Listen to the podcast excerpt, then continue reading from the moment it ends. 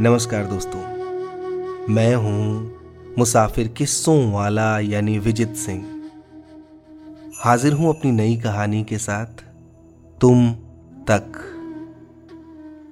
इस कहानी को लिखा है हमारी टीम की सदस्या, लकी राजीव ने।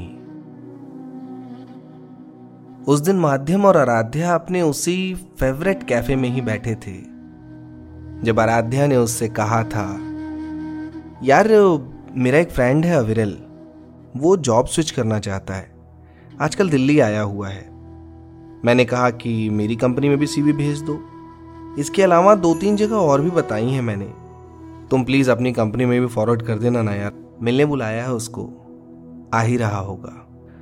माध्यम इससे पहले कि कुछ और पूछ पाता। अविरल खुद ही आकर अपनी उपस्थिति दर्ज करा गया था। हाय माध्यम। बॉस सुना है तुम्हारे बारे में। अविरल आते ही एक बड़ी सी स्माइल बिखेर गया था और साथ ही उसकी और आराध्या की दोस्ती की गहराई भी बता गया था। दोनों बात बात पर खिलखिलाकर हंस रहे थे। आधी बातें तो माध्यम को समझ ही नहीं आ रही थी। वो दोनों अपने स्कूल की बातें कर रहे होंगे या शायद अपने मोहल्ले की। बातें जो भी हो रही थी, माध्यम चाह कर भी अपने चेहरे पर मुस्कुराहट नहीं ला पा रहा था। कुछ ज़्यादा ही खुले नहीं थे वो दोनों आपस में। हर बात पर एक दूसरे के लिए कहना कि तुम तो हमेशा से ही ऐसे हो, या फिर अधिकार से टपट देना। तुम चुप रहो, पहले मेरी बात सुनो। माध्यम के लिए एक घंटा बिताना मुश्किल हो गया था। मैं चलता हूँ। मुझे थोड़ा काम है। तुम लोग बैठो। और हाँ विरल अपनी सीवी मुझे फॉरवर्ड कर देना। माध्यम, भारी मन लिए वहाँ से उठ गया था। चलते हुए उसने एक नज़र आराध्या की ओर देखा था। आराध्या ने एक बार माध्यम को देखकर बस बाय किया और फिर अविरल के साथ उसी तरह हँसी मज़ाक में लग गई। सिर्फ़ वो शाम ही नहीं, आने वाली कई शामें माध्यम का दिल उसी तरह दुखाती रही। एक दिन आराध्या का मैसेज आया। आज शाम को ऑफ़िस से सीधे छोले भटूरे वाले के यहाँ आ जाना। अविरल भी आ रहा है। माध्यम ने तुरंत काम का बहाना बनाकर साफ़ मना कर दिया। फिर दो दिन बाद आराध्या की कॉल आई। उसने चहकते हुए कहा, अविरल की जॉब लग गई है आज दिल्ली में। वो पार्टी दे रहा है। सात बजे काकेदा ढाबा पहुंचो। माध्यम ने चिढ़कर कह दिया था। ऑफ़िस में काम का बहुत प्रेशर है। पार्टी के लिए टाइम नहीं है मेरे पास। माध्यम समझ ही नहीं पा रहा था कि आखिर वो चाहता क्या है। आज आराध्या का एक और मैसेज आया। शाम को मिलते हैं छह बजे अपने उसी वाले कैफ़े में। आज मना मत करना। मैसेज के आखिरी में इतनी बार प्लीज़ लिखा हुआ था कि उस मनुहार ने माध्यम को भावुक कर दिया। काश वो लिख पाता कि इतनी बार प्लीज़ नहीं बोलोगी तो भी आऊँगा ही। इतनी मनुहार के बाद शाम तक का इंतज़ार भी मुश्किल था माध्यम के लिए। जैसे ही कैफ़े पहुँचा, देखा टेबल पर अकेली बैठी आराध्या बेचैनी से इधर उधर देख रही थी। माध्यम को देखते ही खिल गई। पूरे दस मिनट लेट हो।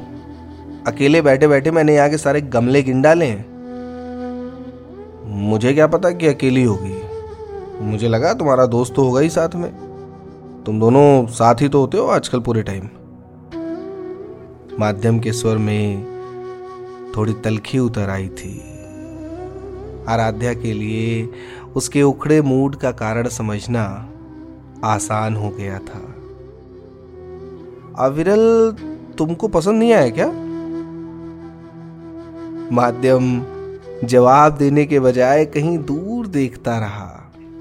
आराध्या ने थोड़ा आगे बढ़कर उसका हाथ थपथपा दिया। हेलो, तुमसे ही पूछ रही हूँ। अविरल, पसंद नहीं आया क्या तुमको? मैं कौन होता हूँ उसको पसंद या नापसंद करने वाला?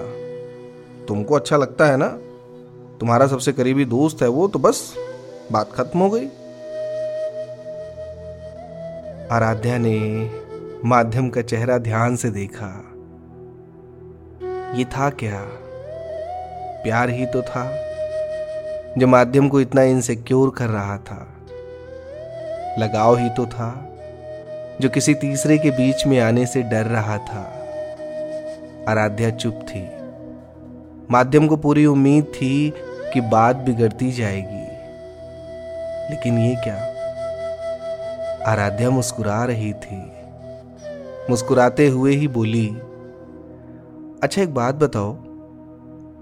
दो लोग एक दूसरे से जुड़े तो इसकी शर्त ये तो नहीं होनी चाहिए ना, कि वो सारे पुराने रिश्ते तोड़कर ही जुड़े? माध्यम ने झट से जवाब दिया, मैंने ये कब कहा, आराध्या?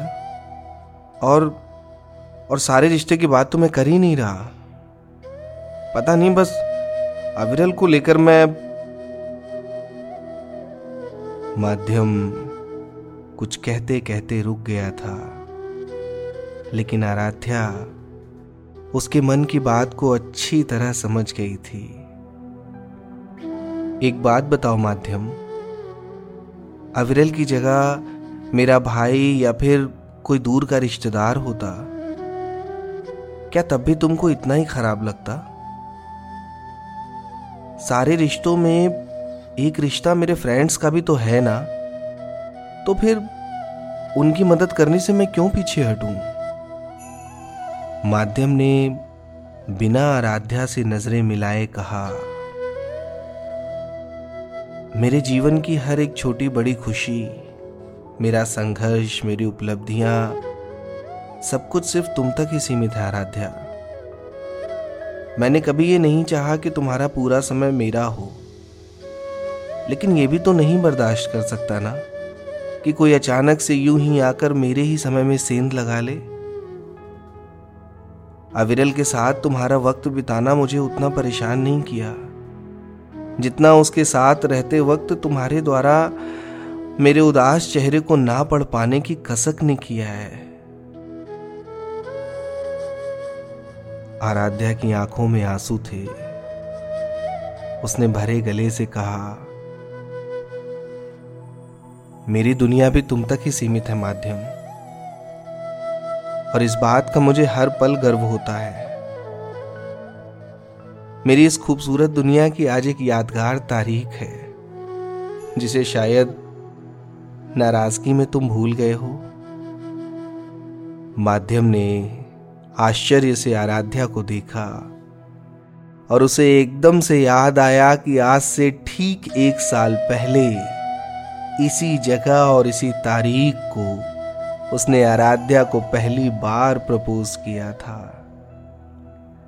माध्यम इस विशेष दिन को भूलने के कारण सभी के सामने कान पकड़कर लगातार सॉरी कह रहा था। आराध्या झट से उसका हाथ कान से हटाकर अपनी हथेली में भर ली।